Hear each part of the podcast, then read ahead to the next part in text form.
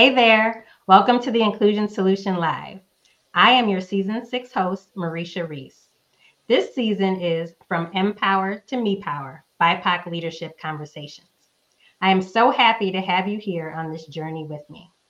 In case you missed it, this season we're talking about some of the unique challenges BIPOC leaders face, especially in dominant group spaces, and how they use their innate power to thrive. I am so excited to welcome my guest today, Mary Frances Winters, founder and president of the Winters Group. Welcome back to the show, Mary Frances. Thank you very I, much. It's great to be here with you, Mareisha. I you. am president. I am not the president anymore. I am you the executive officer. So, so as of January, for our listeners, Mareisha became president of the Winters Group. And sometimes we get it wrong because it's so new. But congratulations, Mareisha. You are doing a fabulous job. And I am so proud of you, proud to call you my daughter, my business partner, and my friend. And thank you for having me. Thank you, Mary Frances. I wanted to do um, a little introduction, how we usually like to start with our I ams at the Winters Group to highlight our intersecting identities. And I'm going to ask all my guests this season to start that way. And I'm going to model it first. And then, Mary Frances, I invite you to do the same. I am a Black, cisgender, able bodied woman, a Xennial. That means I'm at the cusp of a millennial and Generation X, an introvert. So, not quite sure how you all got me on this podcast. I am a wife, a daughter, a sister, and a dog mom. Mary Frances, I invite you to also share your I ams with our listeners.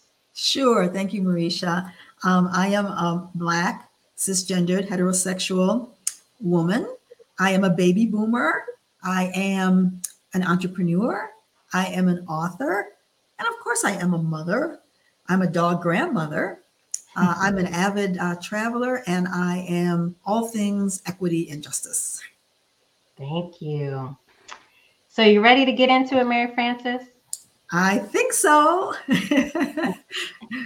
So, first, I just wanted to know if you could share a little of your story about how you got to where you are today. Well, how much time do you have? Well, they told me only about um, 30 to 40 minutes for this podcast. Oh, okay. So you want the you want the, the truncated version. Exactly. Okay. All right. so I think I have always been um, acclimated towards um, equity and justice. Uh, some of you who are listening have probably heard this story more than more than once because it is my story. It's my origin story about how I got started in this work. When I was in kindergarten, um, there were only two black uh, children in the class, myself and my friend, um, my other friend, girlfriend. We were the only two. And one day, um, a little kindergartner called us the N word, and we didn't know really what that meant because our families didn't like use that language in our household. But we knew it was mean because he said it in a mean way, so we started crying. Keep in mind, we're five years old. And uh, then the teacher came over and asked us why we were crying. And we told her why. And then she called um, Billy, was his name. She called Billy over and she told him that his red hair was ugly and his freckles were too. I'm not sure that a child psychologist would have said that was the way Billy should have been handled. However, Billy started crying as well. So we all, I felt better than now he's crying too. But that was the first time that I knew I was different and that my difference would make a difference. And think about it again as a five year old. So you don't really have the capacity to understand that. But what I've learned over the years is that many people have had had that early childhood story. So I think I became an activist right at that point because I was thinking, this is not right. Um, and then through high school, um, my high school guidance counselor told me that going to the University of Rochester was too lofty a goal for me, even after I was accepted to the University of Rochester. And then at the University of Rochester, which was in the late 60s, early 70s, the heyday of the civil rights movement, we took over the administration building because there were, you know, racist comments that were made, you know, by the administration. And there were just all sorts of things that were happening at the university. So I was very much active with my um, with my protest signs, and uh, we uh, painted uh, one of the. There was a big rock in the middle of uh, the what we call the quad, and we painted it red, black, and green. You know, the colors of, of liberation. And so, you know, and then I when I went to um, my first job at the Eastman Kodak Company, there again, um, I got into affirmative action, um, you know, put the black woman in affirmative action. So um, I was doing work there where I was uh, defending the company against discrimination suits. So it's just really always been, um, you know, in my in my DNA. When I started the Winters Group in 1984, I started it as a market research company, and you know, here we are, you know, 40 years later, and we're a diversity, equity, inclusion justice firm. And that happened probably about 15 years into the into the company, where uh, we shifted and started doing research um, around uh, diversity, equity, inclusion, and doing audits and whatnot. And then we added on, you know, the training and education and, and the strategy work. So I guess it's just kind of always been in my DNA since Billy called me the N word. Well, thank you, Billy, but also not thank you, Billy, right? so he got you in this, but that was not nice of Billy.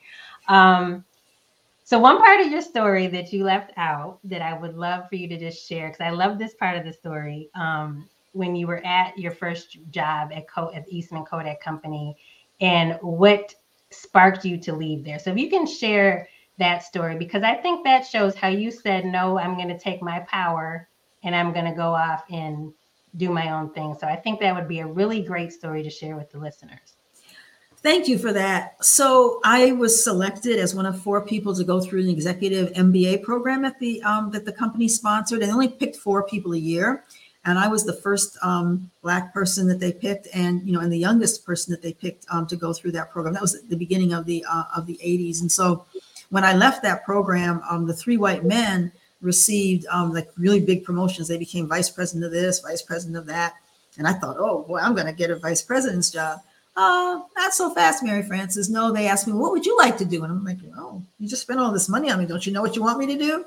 So that was like my first clue that I needed to take my own, you know, take my own power. Um, and then I had an incident. I had a, um, I had a sexual harassment, um, you know, incident, and I really didn't know how to handle it um, at that time. And for me, handling it was saying, I, you know, if I'm going to succeed or fail in life, it's not going to be because I'm in this dominant group um, culture and they're going to uh, dictate, you know, who I am, how I am, and, and how I'm treated. If I'm going to fail in life, it's because I don't work hard enough. And so I decided rather than trying to go to another corporation, that I would strike out on strike out on my own.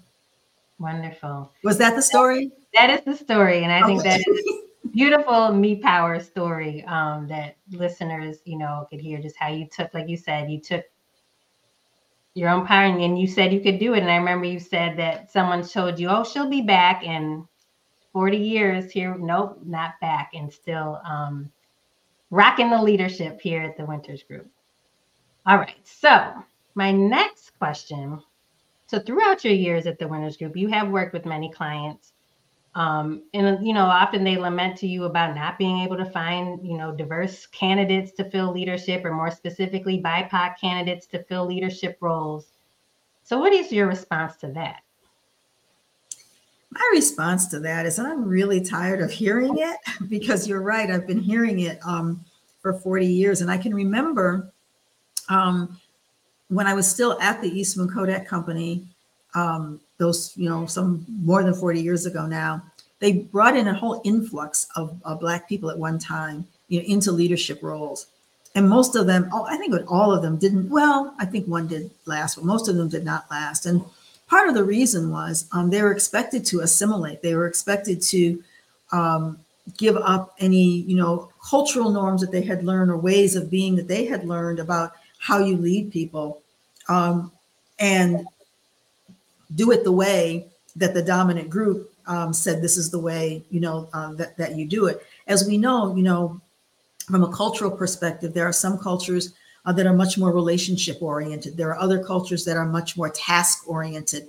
And the dominant group culture in these large organizations tend to be more task oriented. And so if you're more relationship oriented perhaps more nurturing um, that was seen as a negative. That was seen as something um, to to change um, and when you're trying to fit in, um, I know when I would go to work, I would sometimes I would feel like, you know, I didn't know who I was, how I have to be this day, how do I have to be this next day, you know, so that so that I can fit in.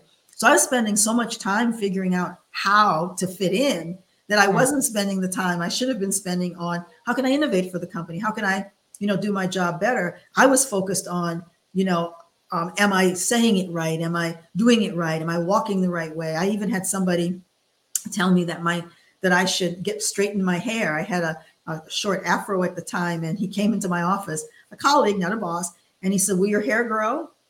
Mm. And I said, I looked, you know, startled and shocked. I said, Well, yes. He said, Well, you ought to let it and walked mm. out. You know, so those are the and so you, you feel like you don't belong. And so right. how do you develop your your leadership skills? How do you hone those if you're not really sure what's going to be accepted? Right, exactly.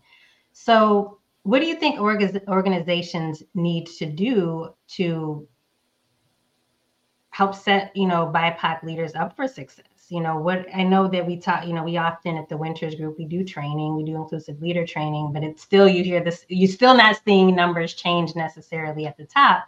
So what do you think is they're missing or that's not you know working and that they need to start doing to help set bipoc leaders up for success? I think they first need to practice what we're preaching now in organizations to bring your full self to work you know we say that Mm-hmm. But I don't think we really mean it. It's like bring your full self as long as your full self, you know, is, is just is, is just like me, right? And so I think we first have to acknowledge that um, diverse leadership styles, you know, even w- women leadership styles are said to be different than men's leadership styles. Um, that doesn't mean that they're wrong. So there are mm-hmm. different ways to there are different ways to lead. Asians are often not picked for leadership because um, they're seen as you know very methodical and very technical and not um, you know, and not very people oriented. So I think the first thing is to abandon this uh, notion that there is one type of, uh, you know, of, of, leadership. And I think secondly is to understand more what some of the cultural um, cultural differences are. You know, studies show that um, many um, BIPOC groups, Black, um, Indigenous, people of color groups, tend to be more relationship oriented, tend to be more collectivist in their way of thinking rather than indi- individualistic. And so understanding and recognizing that, and how can I nurture somebody to be the best leader that they can be, and while still maintaining, you know, who they are. How much flexibility can we have, you know, in you know in approach and in in style? If we have processes, you don't get me wrong, we all need processes, we all need procedures, uh, we all need you know rules um, to or to run to run an organization. But how rigid are those rules? And how do you recognize when someone um, is coming at something from a different perspective, not your perspective? And you can ask yourself, oh, this is different from the way I would do it, but is this okay? Um, so let, us think about, let's look at mentoring mm-hmm. and mentoring programs. Often mentoring programs are set up so that the mentor is giving the mentee advice about here's how I succeeded. Well, if that mentor uh, is a member of the dominant group and the mentee is a member of a historically underrepresented group or BIPOC group or historically marginalized group, the strategies that that mentor used as someone uh, from the dominant group may not work for that for that for that mentee. And so again, that mentee is trying to trying to fit in. So how do you nurture somebody to mm. grow into their own, so to speak, right. as opposed as opposed to becoming a clone. Right. And part of that is you, you know, you you you said it already too, but without that mentor that may be of the dominant group learning more about the culture of the mentee, then those relationships may never be not they'll never be successful, but they may not lead to what we want. And like you're saying, it's going to lead to more of the assimilation. Do you think that dominant group I'll just stay with the mentor analogy here, but mentor like they sh- maybe shy away from that because they don't know and they shy away from mentoring mm-hmm. BIPOC employees because they might be afraid of not of messing up or not knowing the culture well enough. Well, yeah, and um, there there is some research um, that shows that in fact um, BIPOC women, I don't know so much as about men, but this research showed women actually do not um, get selected as mentees as often. So they don't have they don't have as much opportunity um, to be mentored, good or bad, the, the mentoring, but they, they, don't even have they don't even get the opportunity um, to have a mentor. So yeah, that, I think that, and I'm not sure if there's research that shows why that is, but we can surmise um, that it's easier to mentor somebody who looks like you, you know, who um, culturally identifies more with you than somebody who you know might um, might be quite different. Right. Thank you for that. So um, my next question for you, Mary Frances, is what are some strategies that you can maybe recommend for BIPOC professionals to kind of protect their peace in some of these spaces, um, these not dominant group spaces, especially as they navigate their way to, to leadership. Um, we know it's challenging. We know there's microaggressions. We know, right, these biases. And so, and to your point, you know, there, so that may further make them want to assimilate, fit in, not, you know, I don't want to stand out because I'm just, you know, it's too, it's too hard, it's too fatiguing. You wrote the book, Black Fatigue. It's too fatiguing, right, to do all of this. So, what what are some strategies that you might suggest to help them, you know, just protect their peace as they work their way to the top? So the first one um, is going to sound like okay, everybody says this, but self-awareness. I mean, really being self-aware about what your triggers are, being self-aware about what your um, dreams are, what your values are, what you will not compromise on, and letting that show, letting that, you know, be a part of um, who you are and how you show up. And being able to um, have, being brave enough to, to get into the brave space where you're able to articulate that, you know, to um, people who are who are who are managing you. This is how I like to work. This is this is the way that I'm going to be able to do my best work um, these are the you know values. And so letting that be known instead of keeping that um, hidden i think sometimes we tend to try to get along and just fit in. Um, if those who are familiar with the intercultural development um, inventory um, minimization on that on that curve uh, means that we minimize our differences. We minimize who we are so that we can fit in. So i would my first strategy would be don't minimize you know um, who, who you are. And you know we're, we're going to our Empowerment Institute um, that starts um, in May, uh, we're going to talk about that. We're going to talk about um, how not to minimize yourself and how to be able to show um, the strength, um, you know, that you have. So the first strategy would be that self-awareness, and then once you have that self-awareness, to be um, to have the courage to come as your full self. Because I do think in the end, you know, maybe difficult, you know, in, at, at the beginning, but I think that um, your colleagues and leaders will will respect you more when they know where you're coming from. They know where you stand right? And particularly when you bring a strength a talent that is you know uh, that is that is required. When i think about diversity and i think about my analogy of the um, of the orchestra right? Um, you know the violin is not being asked to be something other than a violin right? And the um, the bass is not being asked to be something other. And so who are you right and and make it known and so that um, that people you know know um, who you are. Think about the great leaders um, you know who've come you know before us and i'm thinking now about um, barack obama. And you know and think about how you know he, he knew who he was. You could even tell in his walk right. And um, he wasn't he wasn't going to back back away. I mean he obviously he was a diplomat obviously. He compromised obviously. He collaborated but um, you knew you knew who he was and you knew where he stood. And I could also say that same thing about um, his wife Michelle, right? You knew exactly um, who they were. This is not hard. This is not. This is hard. I'm I'm sorry. This is very hard. It is mm-hmm. very hard to do. And you mentioned you're an introvert. People have different, you know, sort of natural um, natural ways. But even as an introvert, you can be a great you can be a great leader. You don't have to be somebody who is always front and center, um, you know, to be to be a great leader. So I think that self awareness um, is really key. And then secondly, um, always always coming as yourself, not code shifting. Yeah.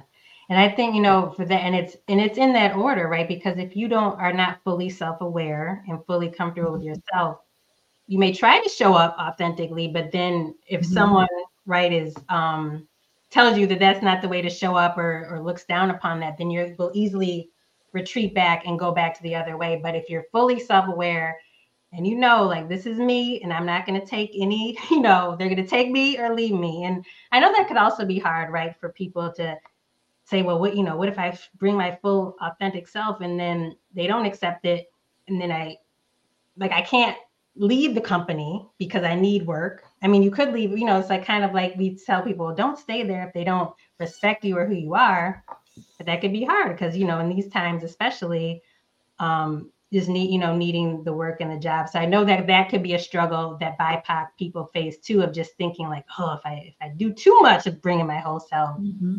um, but as long as you stay true to who you are you're fully self-aware then you know you'll want to be in those places that accept you and embrace you for that well another strategy that i always say um, and i wrote about it in some one of the books i think it may have been inclusive conversations or we can't talk about that at work one of those books that you should always have a plan B and mm-hmm. a plan C.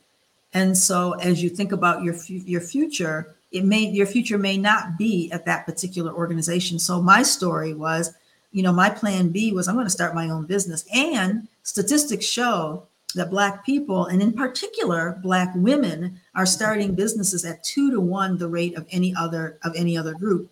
And the main reason for that is that they're not finding uh, that they can um, uh, you know achieve what they'd like to achieve in made in these big corporations there's lots of microaggression microaggressions that happen. People are getting passed over. People are getting mistaken for the other black woman in the you know um, in the department being left out of um, meetings and off of and off of emails. Oh i forgot. Um, and so the burden you know as you know as you mentioned i wrote about it in black fatigue. It's very fatiguing to have to um, sort of in other words like fight for your place fight for your rightful place um, in as a human being even in um you know in an organization. So that becomes difficult. So it is burdensome. And so you know another strategy is to um, you know protect your peace and your well-being knowing what your knowing what your boundaries are. You know i came up um, as a baby boomer i came up in a world you know the workaholics right? And um, you were judged by how hard you worked and you were rewarded by how hard you worked. And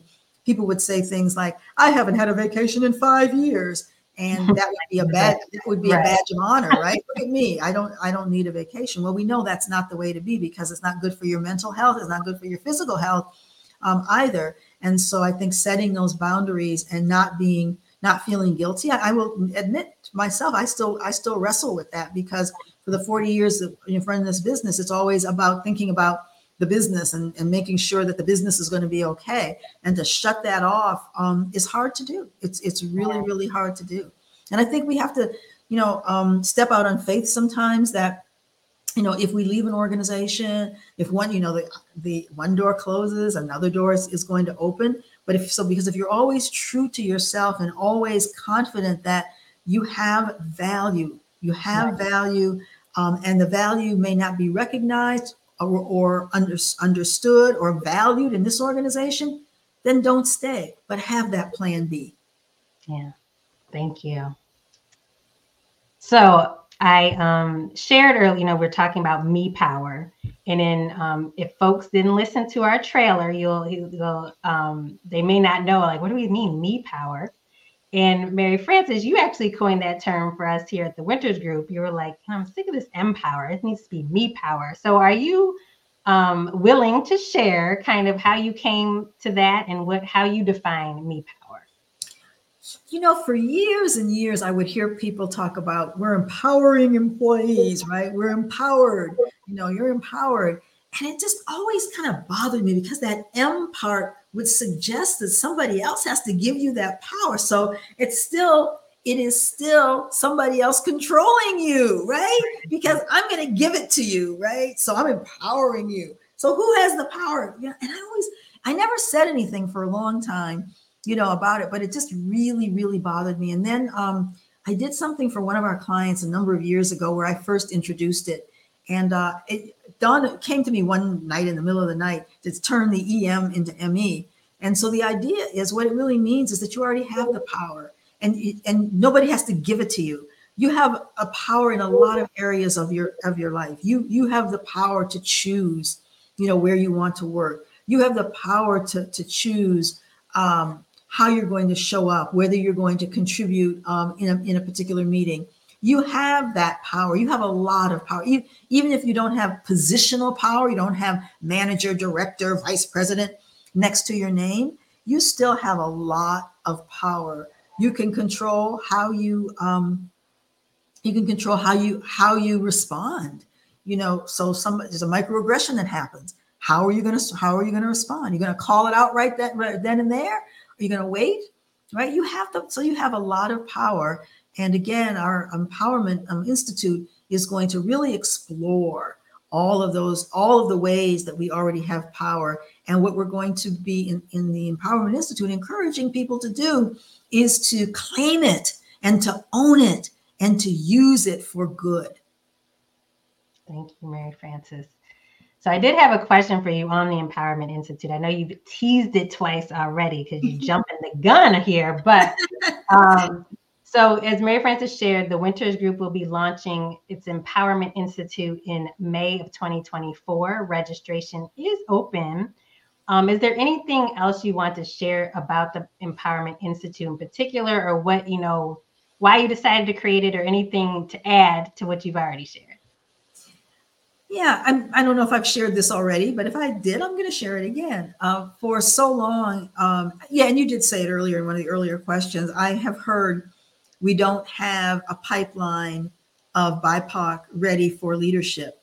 And my question is, well, why not? why aren't you developing BIPOC for leadership? Uh, right. And so uh, that just doesn't seem to be happening. It hasn't hasn't been happening. And so you know we hear people talk about high potential lists that they have in their organization. Well, who gets to be on the high potential list? And when we go in and do an audit and we ask, you know, what's the demographic breakdown of your high potential list? Well, oftentimes there aren't any BIPOC people on that high potential list. Mm-hmm. And so and so why not? And so this is uh, an answer, not the only answer, but an answer to those leaders who say, we don't have anybody ready to go into leadership. Well, we're going to help you prepare BIPOC for uh, for leadership roles. Because when we look at um, just just nationally and even globally, when we look at the statistics, um, when we look at the lowest levels, lowest um, job titles, the entry level job titles, we we don't seem to have an issue there in terms of representation. But the higher you get, the fewer people of color you have within the within the organization. So if our goal is to reach parity, if our goal is to um, you know, uh, increase that representation at those levels, then we have to acknowledge that we don't have um, that, that there is a problem and that the, the development is needed. But this type of development is, is different than the traditional type of leadership development programs. In that, as I've said before, it is about not about you uh, figuring out how to fit in, but it's about you figuring out how to find you and how you can um, best um, re- release and unleash yes. the talent that you already have. Right, and and how you you know bringing your full self, like getting understand what's that power within self awareness and bringing my full self. And if they don't like it, then I'm going to pack my bags and go to, to Plan B, right? right. That you shared. And earlier. I'm not saying, yeah, and it's not easy. It's not easy to go to Plan B. Right. Exactly. Exactly. However, and- however, when you have that self assurance that you are okay, there's nothing wrong with you, and that um, you have something to offer, you will find that place uh, where you can um, be who you are. It may take a longer period of time. It is difficult. It can be fatiguing. And this is where you need the support group. Um, and I'm finding that a lot of communities are developing, uh, you know, online communities or in-person communities to support each other uh, on these journeys. And one thing I um, also love about our Empowerment Institute is that it's not only for BIPOC, but it's by BIPOC. So our designers, our design team, um, and facilitators are um, BIPOC as well. So Mary Frances, I shared um, a meet. Well, I pulled out of you a Me Power story earlier about how, you know, when you left um, Kodak and started your own business. But do you have any other stories that you want to share, personal stories and ways that you honed into your own power and, you know, just um, let the unleash your full potential, so to speak?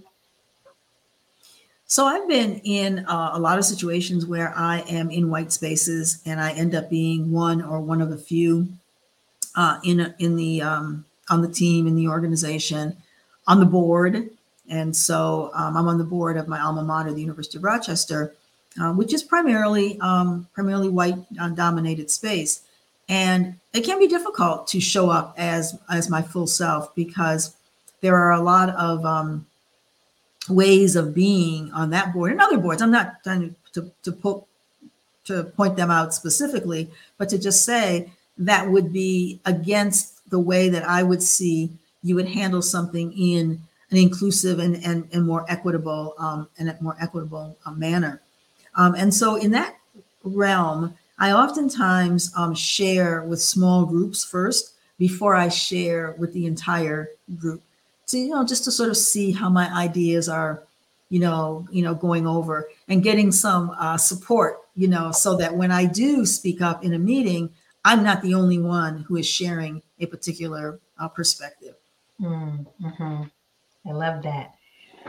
Well, um, as we as we wind down and wrap up, I did want to um, just also share a little personal story about myself because you talked a lot about you know being the one of only in spaces and a lot of you know once you get moved higher up in organizations you find yourself um, bipoc employees um, find themselves being one of only so I just want to say that I truly wish that the Winters Group Empowerment Institute was around when I was um, many, many years ago in um, worked for a large defense contractor and often found myself as one of only didn't see um, many that looked like me in even in leadership in those positions. I was, you know, working as an engineer and, you know, just kind of trying helping to navigate those spaces and helping um, to just allow me to really see who I who I truly am and my full potential. So I am truly excited about the Empowerment Institute. I think it's going to be wonderful.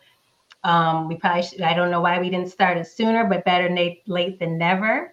And so very much looking forward to that. So Mary Frances, in closing, is there anything else that you want to share? I might not have asked that one question. You were like, Mareisha, you were supposed to ask me this, or something that you were just waiting to say. So, is there anything else that you want to share before we wrap up today?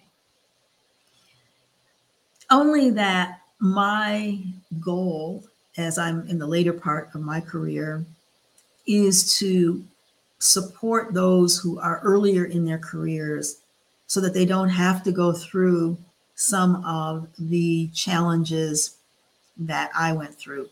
I'm not sure how successful I am at that because I am hearing from our younger, you know, clients that many of the same issues that I faced, that you faced when you were an engineer, are still um, present today. But that is truly my goal. My goal is to lighten the burden, if possible, for those who are coming behind.